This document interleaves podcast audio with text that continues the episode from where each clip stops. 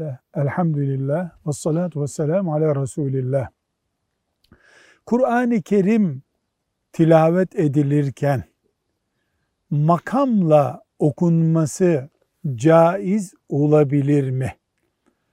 Makam ne ediyoruz ya da insanlar ne ediyorlar? Müzik terennümünü bir takım kurallarla tekrar etmeye makam tutturmak deniyor. İnsanların duygularına daha çabuk hitap etmesi açısından etkili. Mesela işte Hicaz makamı, Üşşak makamı bunlar daha duygusal oluyor, daha iç e, hissiyatı kabartıyor gibi nedenlerle tutulur bunlar. Ama Kur'an-ı Kerim Allah'ın kitabıdır.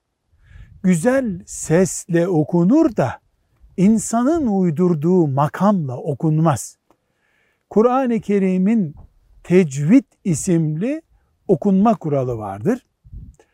Ve tashih huruf dediğimiz, talim dediğimiz Kur'an-ı Kerim'in Arap ağzını aynen taklit edeceğimiz bir kural bütünlüğü vardır.